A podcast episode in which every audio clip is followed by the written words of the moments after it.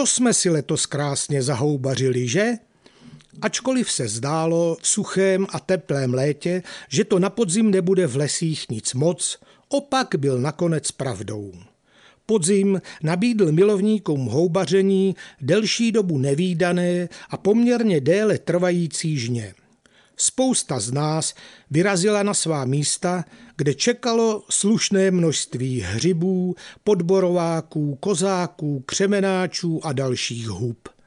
Také já jsem několikrát v září a říjnu vzal košík a zajel do svého lesa a nebyl jsem zklamán.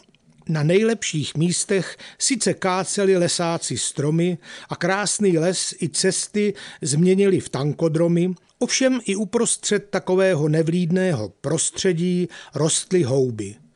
Na parkovišti stálo už nepočítaně aut, ale potkávali jsme další houbaře s plnými košíky. Bylo jasné, že se dostane na každého. Jako mnoho dalších houby rád sbírám, už v lese je čistím, ale dočišťování doma mě k smrti nebaví.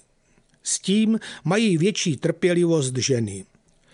Na houbách jsme letos byli několikrát a i jídelníček podle toho vypadal.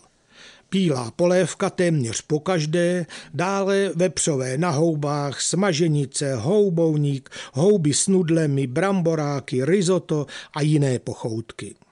Pochopitelně se sušilo i zavařovalo.